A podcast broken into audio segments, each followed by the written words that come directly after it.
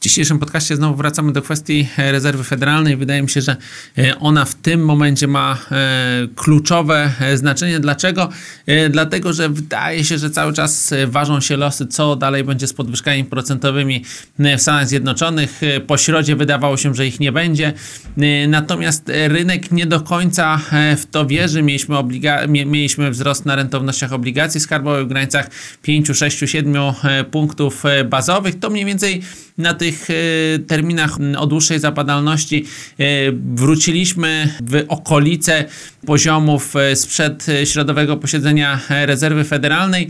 No i to również wspiera dolara od, od piątku, wspiera dolara dzisiaj również schodzimy poniżej granicy 1,1450 i wydaje się, że rynek kwestionuje to, co usłyszał w środę, nie dowierza temu.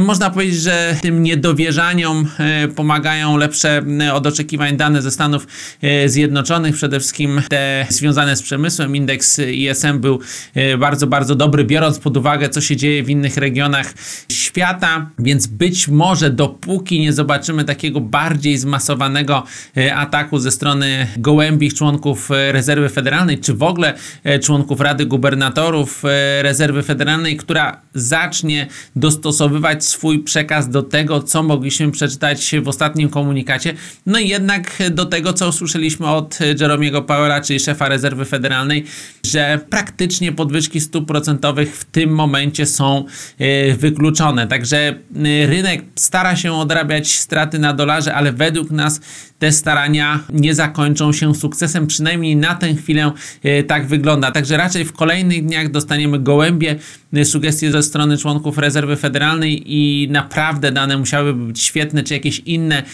napłynąć informacje bardzo dobre, żeby ta kwestia, to prawdopodobieństwo słabszego dolara rzeczywiście znacznie się zmniejszyło.